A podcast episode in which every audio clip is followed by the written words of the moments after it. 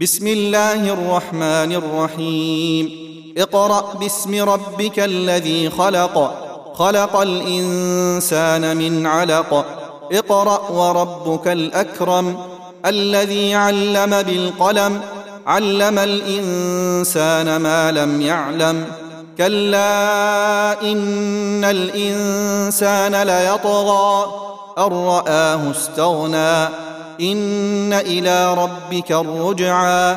أرأيت الذي ينهى عبدا إذا صلى؟